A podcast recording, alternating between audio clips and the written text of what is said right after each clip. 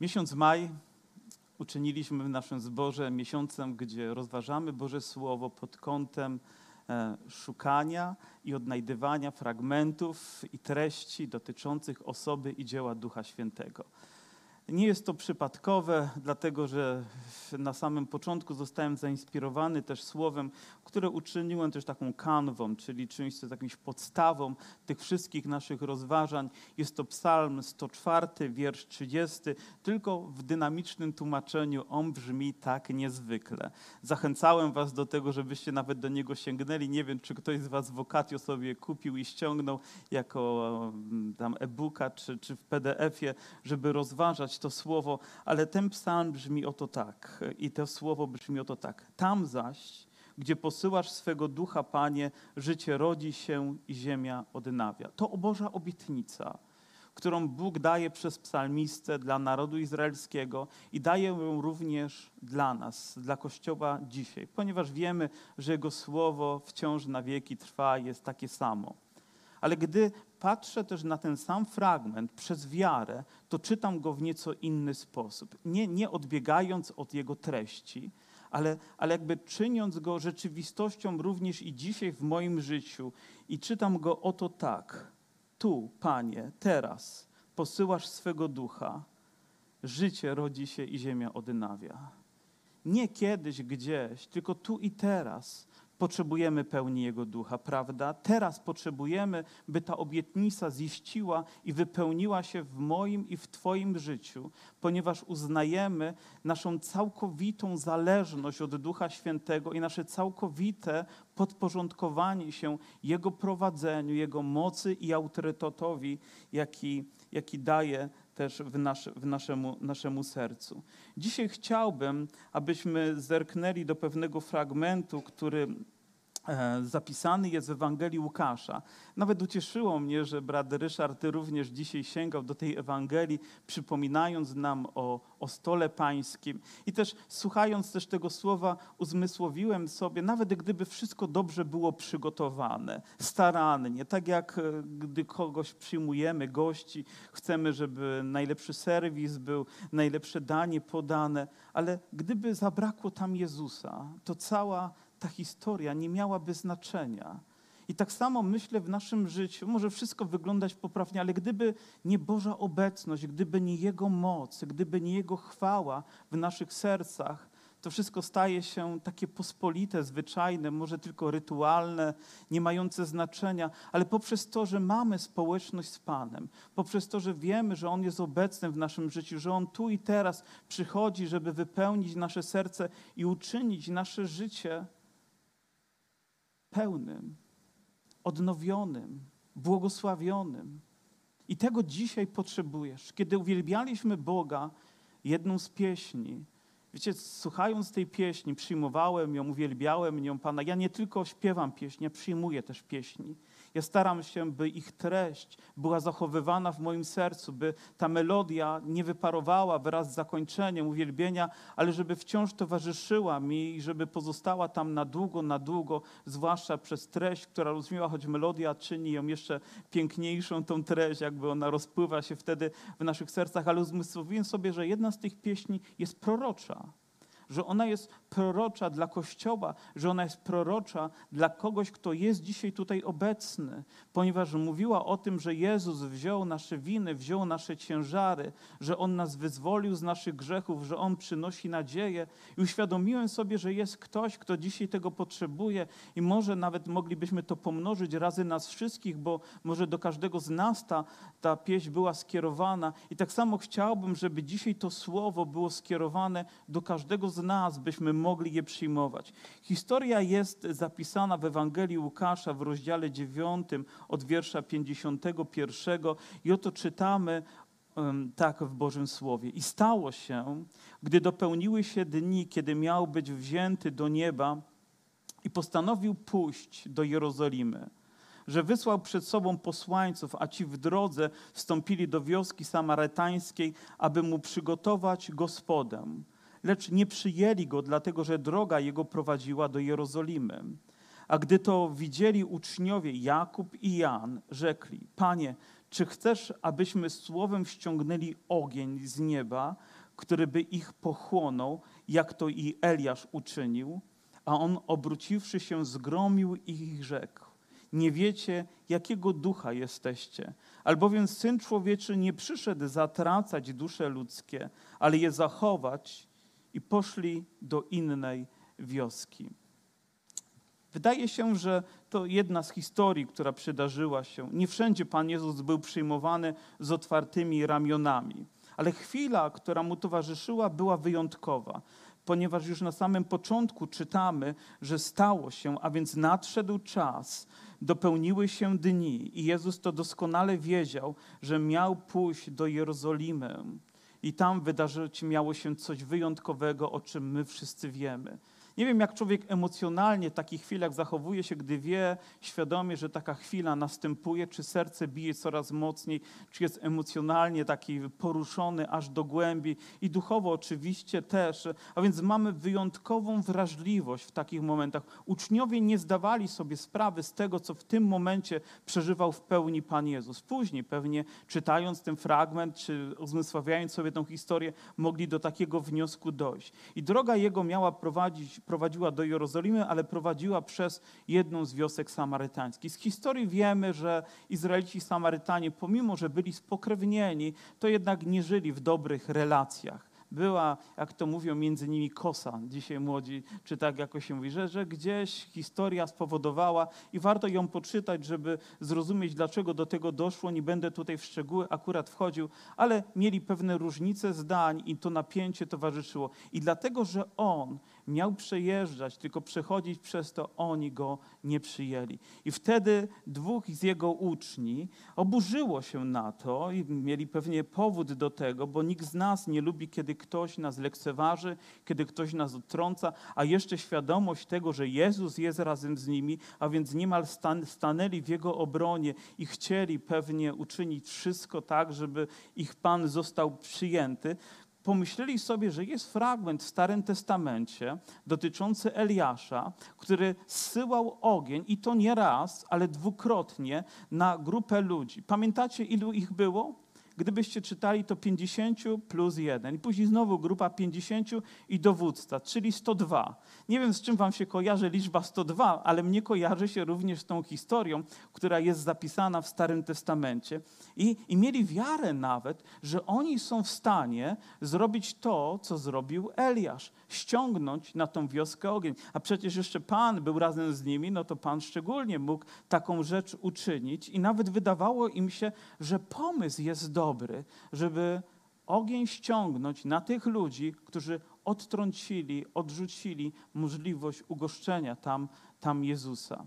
Wzięli Stary Testament, znali jego, jego poselstwo i próbowali przenieść do tych czasów. I to jest jedna z lekcji, która wynika z tego fragmentu, że nie możemy w bezkrytyczny sposób coś tylko wyciąć i wkleić, nie rozumiejąc woli nie rozumiejąc ducha naszego Pana i to, jak On chce, abyśmy rozumieli, interpretowali i zastosowali ten fragment dzisiaj w naszym życiu. Więc nie możemy w taki bezkrytyczny sposób tylko coś przeczytać i rzucić nim w kogoś, mając nadzieję, że trafiliśmy, ponieważ źle postępujemy, źle interpretujemy słowo i jeszcze możemy wyrządzić krzywdę. Pan Jezus zgromił ich, Pan Jezus napomniał ich i mówi, odwróciwszy, zgromił ich, to słowo już powinno postawić ich na baczność i rzekł, nie wiecie, jakiego ducha jesteście. Nie wiecie, nie rozumiecie tego. W tym momencie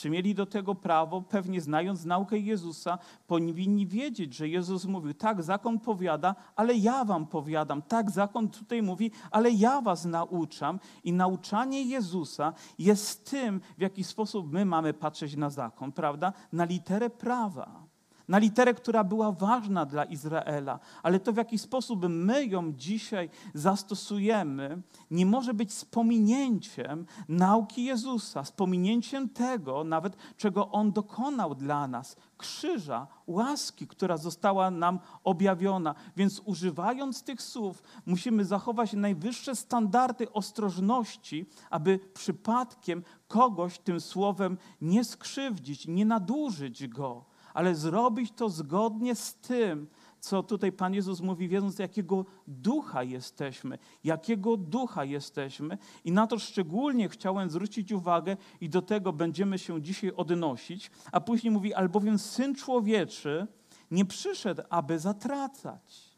Czyli dobrą wiadomością dla mnie i dla Ciebie jest to, że nie jest wolą naszego Pana, by ktokolwiek z nas został, jak to słowo mówi, zatracony, czyli pozbawiony łaski, o, żył gdzieś daleko od społeczności z Bogiem, żył życiem, które nie daje mu żadnej satysfakcji, bez radości, bez pokoju, bez miłości, bez przebaczenia, bez nadziei. Nie, takiego życia Jezus nie chce dla nikogo z nas.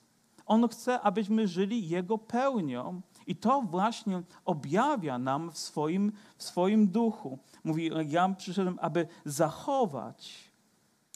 I później poszli do innej wioski. Nawet kiedyś myślałem sobie, która to była z tych wiosek. Nie wiemy dokładnie, która, Wiemy, że gdy dzieje apostolskie się toczą, to również i apostołowie dotarli do jednego z miasta Samarii, to Filip dotarł do miasta Samarii i głosił im Chrystusa i tam nastąpiło przebudzenie. A gdyby stamtąd byli ci ludzie, zobaczcie, jak, jak źle byłoby, gdyby oni zesłali tam ogień i później Filip nie mógłby tam pójść, żeby zwiastować im Ewangelię. Oczywiście nieco fantazjuje, puszczając tak daleko wyobraźnię, ale, ale nie wiemy, jak potoczy się nasza droga. Bóg właśnie chciał, żeby tam było przebudzenie i wystarczyło tylko, gdy posłał tam człowieka pełnego Ducha Świętego, aby ta rzecz z łaski i w mocy Jego mogła się dokonać. Chciałbym, żebyśmy przenieśli się teraz do nauki, do nauki apostolskiej, do nauki, którą sam apostoł Paweł, natchniony przez Ducha Świętego,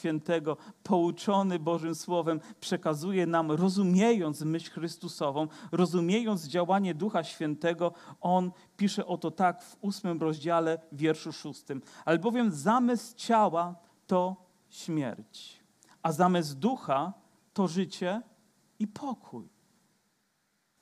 Już wiemy, jakiego zamysłu było to, co oni chcieli uczynić cielesności, w emocjach chcieli czegoś dokonać.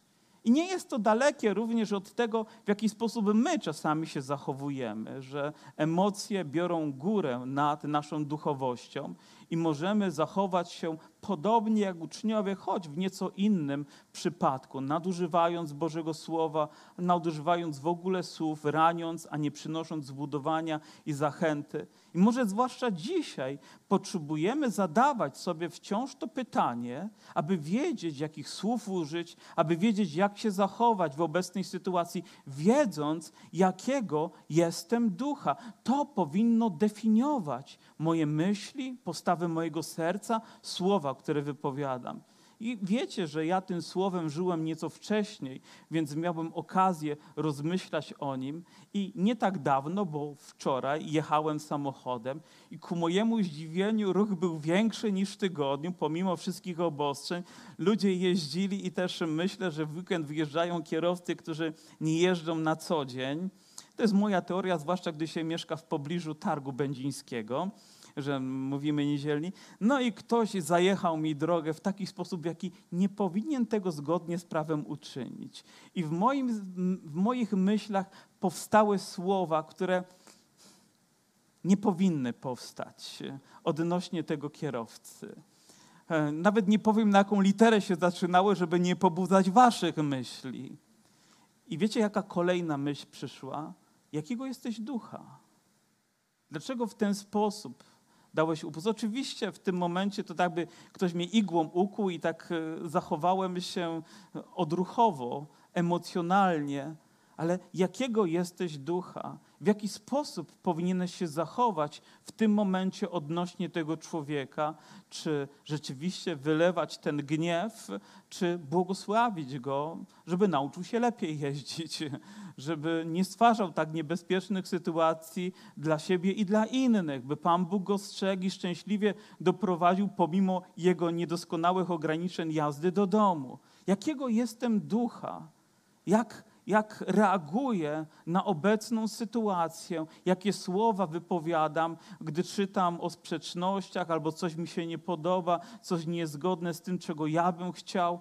chce być Ducha Bożego, chce być pełny Jego Ducha. I zdaje sobie sprawę, że zamysł ciała próbuje się tutaj odzywać. To nie jest słowo skierowane do niewierzących, to jest słowo skierowane do wierzących. Pojawiają się w naszym życiu trudności i problemy osobiste, rodzinne, i rzeczywiście tutaj próbują się uruchomić cielesności naszego życia. Myślę, że wszystkie kłótnie, które wybuchają, są wynikiem naszej cielesności, bo gdybyście byli tak duchowi jak ja, to byście się w ogóle nie kłócili. Zawsze byście wiedzieli, jak należy odpowiedzieć w każdej, w każdej sytuacji.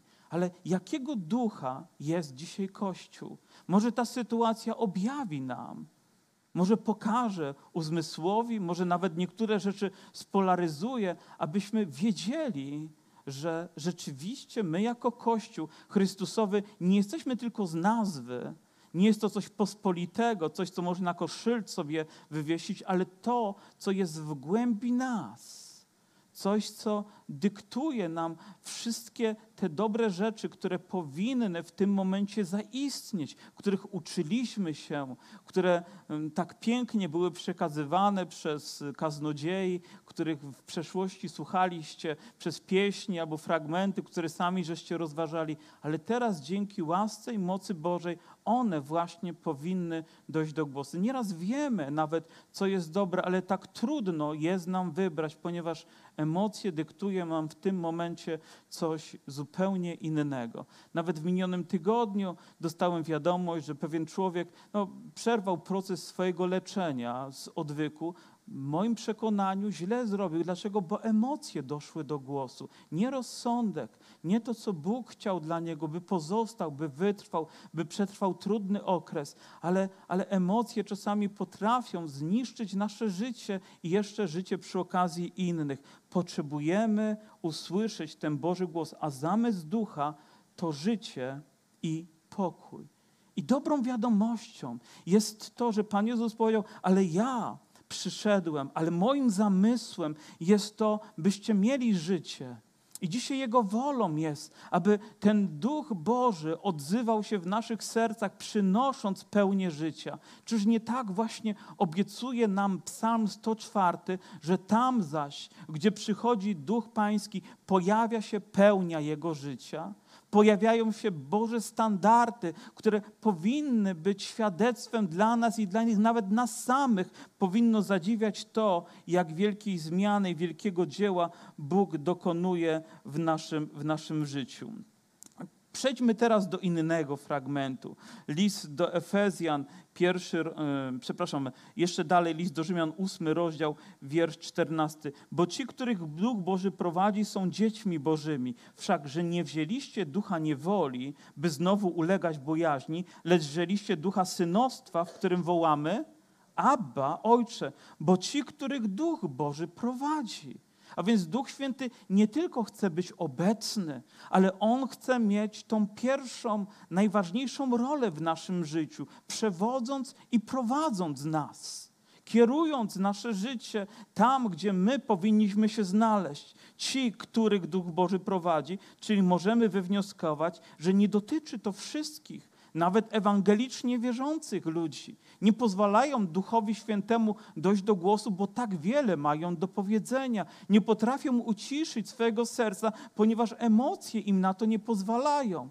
Ale jeżeli tak jest, że Duch Święty wypełniając nas bierze kontrolę nad naszym życiem, to również prawdą się staje, że nie wzięliśmy ducha niewoli. Skoro stajemy się Bożymi dziećmi, to stajemy się własnością również Boga, prawda? Gdy Duch Święty przychodzi, to On wyzwala nas, byśmy znowu nie żyli w niewoli i w niewoli i w niewoli i w niewoli i w niewoli. To tak jakby drzwi więzienia były otwarte, a my z, jakiejś, z jakiegoś powodu pozostajemy tam, nie wychodząc na wolność. Bóg nas zaprasza, ale my pozostajemy w tym samym miejscu, bijając się o ściany i narzekając na cały świat. Trzeba wyjść, trzeba uczynić krok wiary, wiedząc, do jakiego życia, do jakich standardów Bóg powołuje swój Kościół, by znowu ulegać bojaźni. To słowo bojaźń nie mówi o bojaźni Bożej, tak, przed którą my powinniśmy mieć, przed nim powinniśmy mieć respekt, to święte drżenie, ale by ulegać strachowi, by ciągle panikować w naszym życiu. Nie po to zostałeś powołany, nie takiego ducha jesteś. A więc gdy coś, co jest sprzeczne z tym, co Bóg zaplanował w naszym życiu, pojawia się, to tak jak mówiliśmy to bodajże dwa albo trzy tygodnie temu, mamy takie myśli powiedzieć idź precz. Bo nie po to Bóg uczynił tak wielkie dzieło, byśmy my tak marnie kończyli. On chce wykonywać wielkie dzieło w swoich dzieciach. Lecz wzięliście ducha synostwa, a więc bycie ducha Chrystusowego, to znaczy bycie synem wszechmogącego Ojca mając z nim społeczność, ciesząc się, należąc do Bożej rodziny wiedząc, jak wielkiego i wspaniałego mamy Ojca, szczycąc się tym. I dobrą wiadomością jest to, że Bóg wszystkich nas usynowił. On uczynił nas swoimi dziećmi, bez względu na kontekst przeszłości, bo w różnych domach się wychowywaliśmy, ale teraz mamy przywilej być dziećmi jednego Boga, wszechmogącego Boga. Wiecie, dziwną dla mnie rzeczą byłoby to, gdybym będąc dzieckiem szedł z moim ojcem, a jakiś inny dzieciak, którego nie znam, który nie jada z nami z tej samej miski, mówi do mojego, mojego taty tato, prawda? To byłoby obce. Najpierw musiałby być adoptowany, stać się częścią naszej rodziny, zasiadać z nami do stołu, by mówić ojcze, by mówić tato by cieszyć się przywilejami domu. Ale mówię to dlatego, bo wzięliśmy ducha synostwa, w którym wołamy Abba, Ojcze. To nie jest tylko piękna pieśń, to nie są tylko pięknie brzmiące słowa, ale jest to prawda, którą może wypowiedzieć tylko i wyłącznie Boże dziecko pobudzone przez Ducha Świętego. Innymi słowy, to nie ma znaczenia w naszym życiu, gdyby nie wynikało z tego, że Duch Święty przyszedł i uczynił nas swoimi dziećmi. Nawet wielu znajdzie się, którzy będą mówił, panie, panie, a może nawet ojcze i ojcze, nie wiemy jakiej formy użyją, ale nie ma to nic wspólnego z tym, że stanowią część Bożej rodziny, ale inna rzecz w tym, gdy my wiemy, że jesteśmy ducha Chrystusowego, że narodziliśmy się nie tylko z krwi i ciała, ale z ducha świętego, przez zwiastowanie Bożego Słowa, które zrodziło wiarę, otworzyło nasze serce, nasze grzechy zostały przebaczone, a Pan przyszedł i uczynił nas swoimi dziećmi. I wołamy Abba, Ojcze, jakiego ducha jesteśmy? Ducha synostwa. Należymy do Bożej rodziny, wiedząc, jakie królestwo jest nam też przygotowane w chwale. Co za niezwykły przywilej. A więc nawet standardy naszego życia zmieniają się, ponieważ należymy od tej chwili do Bożego rodu. I wiedząc, że Panem naszym jest Jezus, w związku z tym nasze postępowanie nie wynika tak, jak z cielesności uczniów, bo to tylko ich dotyczy, ale jak ze świadomości tego, że jestem Bożym dzieckiem, nie ściągam ogień na innych, ale szukam wszelkich sposobów kierowany Duchem Świętym, aby dać życie, aby dać nadzieję, aby przynosić przebaczenie, aby objawiać łaskę. Nawet ci, którzy najbardziej cię denerwują, sprawiają, że ciśnienie ci rośnie, to oni potrzebują Chrystusa. A ty jesteś odpowiedzialny za to, by w duchu Chrystusowym modlić się o tych ludzi, oczekując przemiany ich życia. Bo dla Boga nie ma rzeczy niemożliwych. Prawda, że tak? Nie ma. Nie ma. I dzisiaj, moja siostro, jeżeli przeżywasz albo brać jakiś kryzys, jakiś konflikt emocjonalny, wewnętrzny, może to dotyczy relacji, to sam sobie nie poradzisz. Sam będziesz wciąż obciążony emocjonalnie, a to będzie cię pogrążać jeszcze gorzej i gorzej w stan, w którym się znajdziesz i będziesz za chwilę potrzebował nawet środków farmakologicznych, żeby przetrwać kolejny dzień. Nie będziesz mógł uwolnić swoich myśli, bo żyjesz w niewoli, ale dzięki Chrystusowi, dzięki mocy Ducha Świętego jesteś w stanie to przezwyciężyć Bóg Cię wesprze swoją mocą, doda Ci sił, aby Twoje myśli, Twoje serce zostały uwolnione. Sytuacja wciąż może być ciężka, ale nigdy nie będzie brzemieniem większym, niż Ty będziesz w stanie unieść, ponieważ moc Boża będzie Cię unosić, będzie Cię wspierać. Pan będzie Cię zachęcać. Takiego ducha jesteśmy. Wierzę, że w tym duchu pokonamy nawet to, gdy Samarytanie mówią: Nie wolno wam tutaj wejść. Jeżeli trzeba, ominiemy tą wioskę i pójdziemy dalej, ponieważ wiemy, że z nami jest Duch Święty, że z nami jest Duch Chrystusowy, że On strzeże naszych myśli. Słowo Ojcze, Abba Ojcze mówi też o wyjątkowej relacji, jaka tworzy się między dzieckiem a Ojcem. Wiecie, to słowo, które jest zarezerwowane naprawdę do tej najbliższej, takiej e, e, naj, najbliższej relacji, jaką można mieć z kimś, kogo, kogo kochamy. Wiecie, no można wykrzyczeć też to tatusiu gdzieś publicznie, bo to właśnie tak brzmi słowo ojcze, ale najczęściej jest to słowo, które niemal szepczemy komuś, prawda? Gdy jesteśmy kogoś bardzo blisko i mówimy, o tatusiu, tatusiu, gdy trzymamy dziecko za rękę i ono skieruje swoją główkę w twoją stronę i mówi tatusiu, no serce się wtedy rozpływa, gdy ojciec takie słowa słyszy, a więc trzeba być dostatecznie blisko w jedności, by móc te słowa w pełni, w prawdzie. I wierzę, że to jest ogromnym błogosławieństwem dla nas wypowiedzieć, wiedząc, Wiecie, to nie jest też słowo, które czasami rzuca się i mówi, o, to mój ojciec, więc mogę sobie na wszystko pozwolić, o, to mój tatuś, to prawie jak kolega, kumpel. Być może dzisiaj takie standardy są, że rodziców traktuje się jak kolegów, mówi się do nich po imieniu, ale w czasach, o których mówimy tutaj i które dotyczyły ludzi i relacji między ojcem a synem, wierzcie mi, że to zupełnie inaczej wyglądało. Ojciec to był ojciec. Ojciec był nie tylko głową domu, był wzorem, był szanowany, był respektowany. A, trudność w związku z tym, że ojcowie nie zawsze zachowują się tak jak ojcowie, to prawda. Być może, ale bez względu na to, jakiego masz ojca, czy miałaś, to wciąż był ojciec. Nie wiem, czy ze wszystkim musisz się zgadzać, ale nie masz prawa go nie szanować, ponieważ ojciec to ojciec. I myślę, że dzisiaj powinniśmy również i tą myśl wziąć do naszego serca, błogosławić naszych ojców, błogosławić naszych rodziców, wiedząc, że Bóg uczynił ich tymi, którzy zostali przez Niego użyci, byśmy pojawili się również na tym świecie. Kiedyś Billy Graham powiedział: Nie miałeś wpływu na to, w jakiej rodzinie się urodzisz. I nie zawsze Twój ojciec może być doskonały, ale to nie zwalnia Cię z tego, byś nie okazywał mu szacunku. I ta, ta myśl kiedyś bardzo mocno mnie przeszyła jako młodego człowieka i zachowuję ją. Wiecie, za czym jeszcze tęsknię? Kiedy byłem ojciec, a moje dzieci były dostatecznie małe, one lubiły przychodzić do mnie wtedy bardziej niż dzisiaj. E, lubiły siadać na kolanach i bawiliśmy się w rzeczy, które musieliśmy powtarzać tysiąc razy.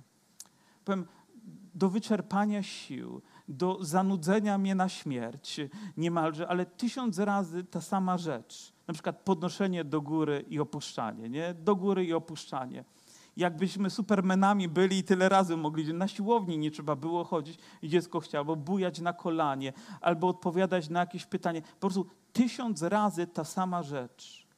I dzisiaj, będąc już nieco w innym kontekście, chcę Wam powiedzieć, strasznie za tym tęsknię. I zastanawiam się, za czym tęskni Bóg? Gdy chodzi o Ciebie i o mnie. Może za czymś, co było wyrazem tego ojcostwa, tej bliskości, tej więzi. Coś, co nie stało się rutyną, coś, co nie stało się pospolite, coś, co nie stało się dalekie, ale coś, co jest osobiste, coś, co możemy robić tylko w relacji z Nim. Nawet Twoje modlitwy, pytania. Kiedyś nawet modliłeś się o to, żeby autobus przyjechał na czas, ale dzisiaj już uznajesz, ponieważ masz dwa samochody na podwórku, że o nic takiego nie potrzebujesz się modlić. Każdą najdrobniejszą rzecz stawialiśmy na piedestale tak, jakby od tego nasze życie zależało, prawda? W tej relacji, wiedząc, że mamy Ojca, który ma wszelką moc na niebie i na ziemi, by błogosławić nasze życie. Zobaczcie, co mówi dalej Słowo Boże. Ten duch świadczy wespół z duchem naszym, że dziećmi Bożymi jesteśmy. Wiemy, jakiego jesteśmy ducha wtedy, kiedy Duch Święty mieszka w nas ten jego wewnętrzny głos, który wydobywa się, my próbujemy go czasami stłumić naszymi emocjami i tym, co my chcemy, ale on wciąż jest i potrzebuje wydobyć się przez wiarę, przez nasze posłuszeństwo, przez danie mu pierwszeństwa na, na pierwszy głos, ale to on świadczy, to on potwierdza nam, że jesteśmy Bożymi dziećmi. Wiecie, w jaki sposób ja to rozpoznaję? Zwiastujemy Boże Słowo i jedni będą spać, a inni będą się cieszyć. Jedni uznają to za pospolite, a inni będą radować się każdym słowem. Dlaczego? Ponieważ masz ducha Chrystusowego, ponieważ jesteś spragniony Bożego Słowa, tęsknisz za każdą jotą, tęsknisz. Kiedy widzę, jak po dwóch miesiącach ktoś przychodzi ze łzami w oczach, wiecie dlaczego? Bo ktoś ma ducha Chrystusowego i tęskni. Ktoś ma ducha Bożego i pragnie społeczności Dlatego, bo Duch Święty daje nam to świadectwo. Jesteśmy Jego, należymy do Bożej rodziny i chcemy być znowu razem. Chcemy wspólnie uwielbiać Boga, chcemy oddawać Mu chwałę. Amen. Co za cudowna treść. Boża obecność w naszym życiu, potwierdzona Jego duchem, a jeśli dziećmi, to i, i dziedzicami, dziedzicami Bożymi i współdziedzicami Chrystusa jeśli tylko razem z Nim cierpimy, abyśmy razem z Nim uwielbieni. Z Jezusem jesteśmy w każdym czasie, ale słowo dziedzic oznacza, że mamy udział w tym, co jest tylko i wyłącznie zarezerwowane dla Bożego Królestwa, nie dla nikogo innego. Wiecie, można człowieka elokwentnego wziąć i, i przeczyta Biblię i wyciągnie pewne dobre rzeczy z tej księgi i, i, i odpowiednio nazwie i umieści w książce i uczyni to jako pewien wzór, może pewne zasady moralne do postępowania i tak się dzieje, ale tam nie ma życia. Jest to tylko podręcznik, jest to jakaś technokratyka, jest to nic innego jak literatura, która pojawia się. Ale jeżeli zrobi to Boży człowiek, mający Ducha Świętego, on wyleje swoje serce na papier, kierowany też Bogiem. Oczywiście nie stanie się to Pismem Świętym, ale stanie się zachętą, stanie się inspiracją, aby przekierować czyjeś serce i myśli na Chrystusa. Tam będzie liczył się człowiek, jego popularność, ale tutaj zawsze zawsze będzie liczył się Chrystus. On będzie na pierwszym miejscu. My jesteśmy dziedzicami Bożych obietnic. Zostało nam to darowane. Nie musimy za to zapłacić, bo Jezus już uiścił całą cenę, która tego wymagała, abyśmy mogli z tego czerpać. Jesteśmy Ducha Chrystusowego. I moja siostro, właśnie tego potrzebujesz, aby Twoje serce rozpaliło się, bracie, abyś powstał wierze, wiedząc, że jesteś Ducha Chrystusowego nie należysz do tego świata, ale należysz do wszechmogącego Boga i w związku z tym standardy Twojego życia zmieniają się pod wpływem Jego mocy. Wierzę, że tego Bóg oczekuje dla swojego, dla swojego ludu. I idąc dalej, sięgamy do kolejnego fragmentu e, e, do Galacjan, rozdział 5, wiersz 3. I mówi tak, czy aż tak nierozumni jesteście, to oczywiście do Galacjan, rozpoczęliście w duchu, a teraz kończycie jak? W ciele. A więc zobaczcie, zmienia się, że to nie tylko tak, że oni cieleśnie myśleli, a później duchowo, ale może być tak, że nawet dojdziemy do tego, co duchowe, ale wracamy do tego, co cielesne, więc musimy być bardzo ostrożni, by, by tą świętość, by ten ogień, by tą chwałę, pielęgnować w naszych sercach. Tak jak mamy obraz Starego Testamentu, że był tam ołtarz, na którym ogień się palił i on nie gasł.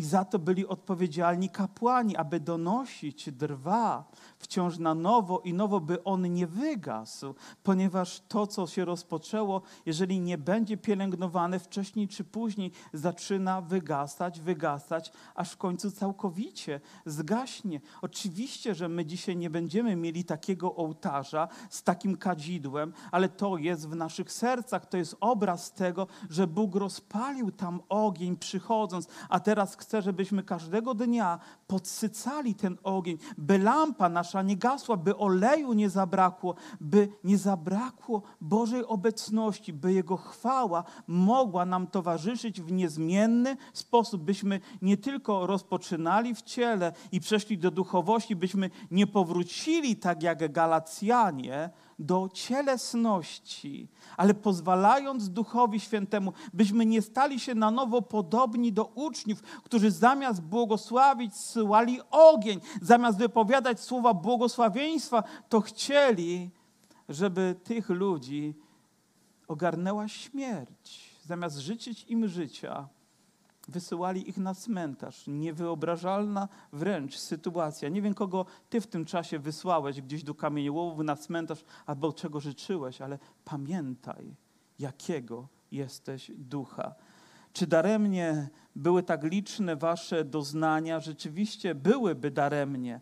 Czy ten, czy ten, który daje wam ducha, i dokonuje wśród was cudów, czyni to na podstawie uczynków zakonu, czy na podstawie słuchania z wiarą, czy na podstawie litery prawa, czy na podstawie tego, że przez wiarę przyjęliście do swojego serca Ducha Świętego, a On teraz w mocy działa. I zwróćcie uwagę, ten, który daje, Bóg nie mówi, że musimy sobie na to zasłużyć, ale On daje i chętnie udziela, bo taki jest nasz Pan.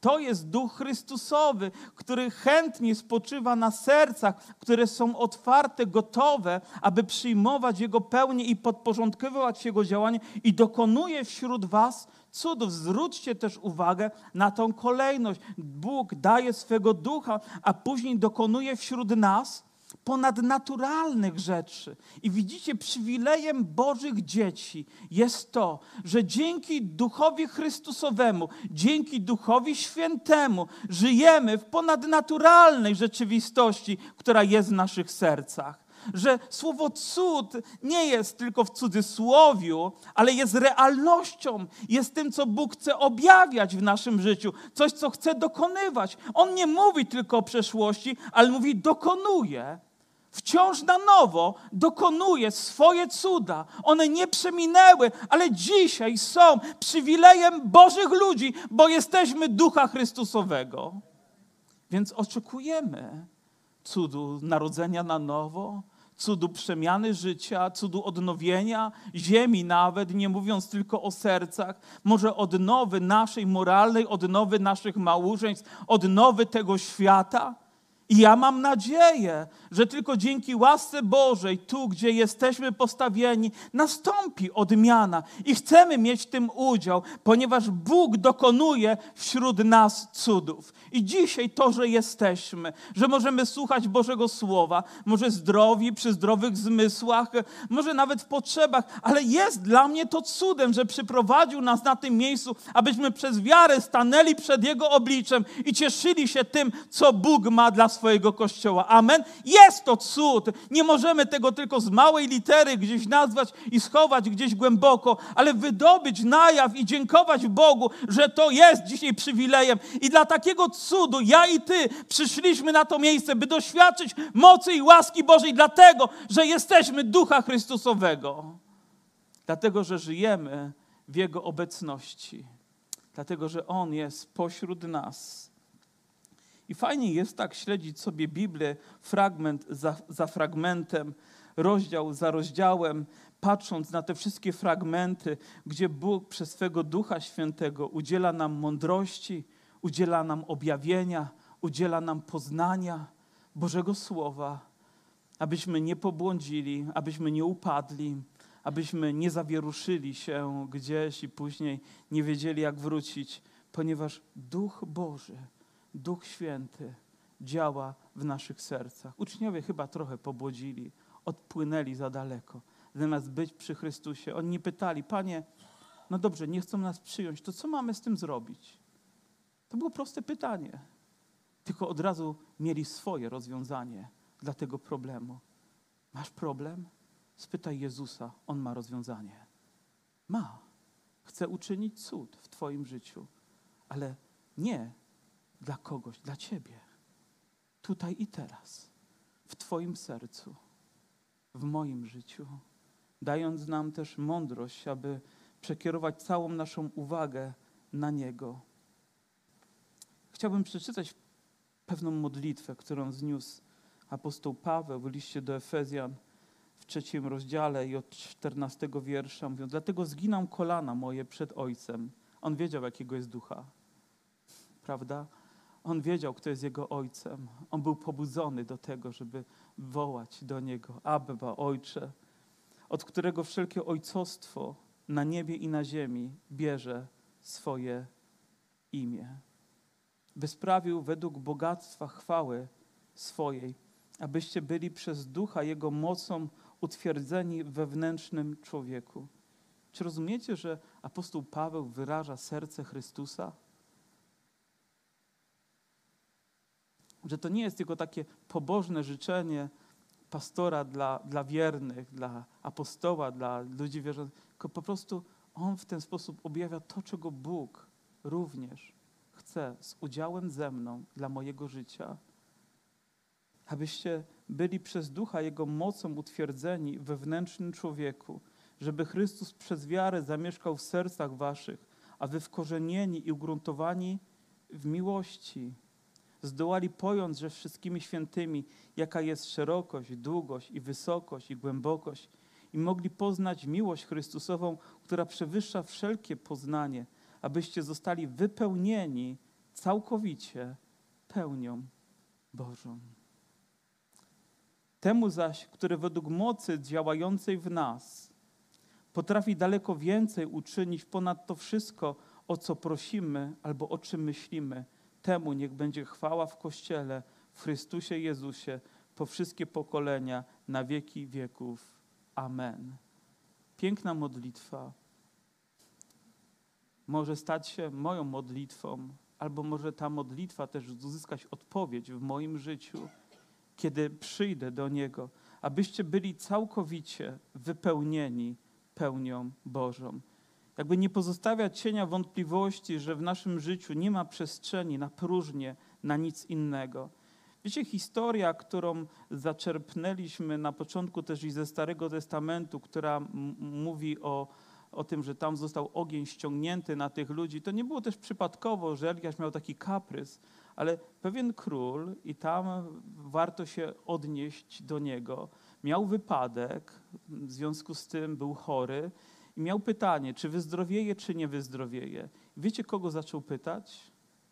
Wysłał, żeby spytać Belzebuba. To się wydaje wręcz wrogie każdej myśli, która jest w nas, że król ustanowiony po to, by zarządzać ludźmi, którzy, których miał przyprowadzać też do Boga, sam pyta o to Belzebuba, czy będzie zdrowy, czy nie. I wysyła pięćdziesięciu i nie wracają. Kolejnych pięćdziesięciu, w zasadzie pięćdziesięciu jeden nie wracają. Dopiero kolejny wrócił, ponieważ miał pokorę, żeby ugiąć się też przed prorokiem i wiedział, że jego życie zawisło na włosku i wprowadził i król z tego cało nie wyszedł, ponieważ zamiast pytać Boga, pytał Belzebuba. Nie ma miejsca, nie ma miejsca w naszym życiu na nic innego, jak tylko dla Jezusa. Na nic innego. Nie ma przestrzeni. Tylko On może dać nam całą pełnię swej mocy, swojego życia, swojej łaski i przebaczenia. Tylko On może uczynić więcej ponad to wszystko, o co my prosimy albo mówimy więcej. Wiecie, co to oznacza? Że nasza wiara sięga tutaj, a Boże obietnice są tutaj. O wiele wyższe. Ponieważ tak Bóg postępuje ze swoim ludem, ze swoimi dziećmi. Tak postępuje w moim życiu. Nieraz proszę może o coś małego, ale Bóg zawsze czyni to wielkim w moim życiu. dla swojej chwały. Nie wiem, z jaką potrzebą przyszłaś, przyszedłeś tutaj, ale chcę być pewien tego, z czym wyszedłeś. Z pełnią Bożej obecności. I zapieczętowany Duchem Świętym już teraz rodzi się historia Twojego życia, która jest świadectwem Jego mocy, Jego chwały. Jeżeli dzisiaj wyszedłeś z potrzebą, mam obietnicę od Pana, która mówi: Bóg chce uczynić więcej. Powiedzmy, ktoś przyszedł, o uzdrów Panie moje relacje, Bóg chce uczynić jeszcze świętymi, takimi, jakimi nigdy nie były. Amen? Bóg ma moc to uczynić. Daleko więcej niż to, o co my jesteśmy w stanie. Bo dlaczego? Bo jesteśmy Jego dziećmi, bo jesteśmy Ducha Chrystusowego, bo jesteśmy Ducha Synostwa, w którym wołamy do naszego Ojca, a On odpowiada na nasze modlitwy, zginając nasze kolana, otwierając nasze serca. Bóg otwiera przed nami swoje niebo, by je napełnić, czyniąc wszystko według swoich standardów. I moglibyśmy dalej jeszcze czytać i czytać, ale ja bym chciał zakończyć modlitwą razem z Wami dzisiaj, wiedząc, jakiego jesteśmy ducha. Wiedz, tej jednej rzeczy nie możesz pominąć. Musisz to wiedzieć. Nie tylko możesz, wiedząc, że jesteś Bożym dzieckiem. Niech ta myśl wbije się w ciebie, jak tu brat mówił o przykładzie, którym mówiłem z lodami, to dzisiaj chciałbym, żeby każdy z nas, mówiąc, zachowując się, powiedział: Wiem, jakiego jestem ducha, dlatego tak postąpię, a nie inaczej. Powiem to, a nie co innego. Zachowam się w ten sposób, a nie w inny, ponieważ jestem ducha Chrystusowego. Powstańmy.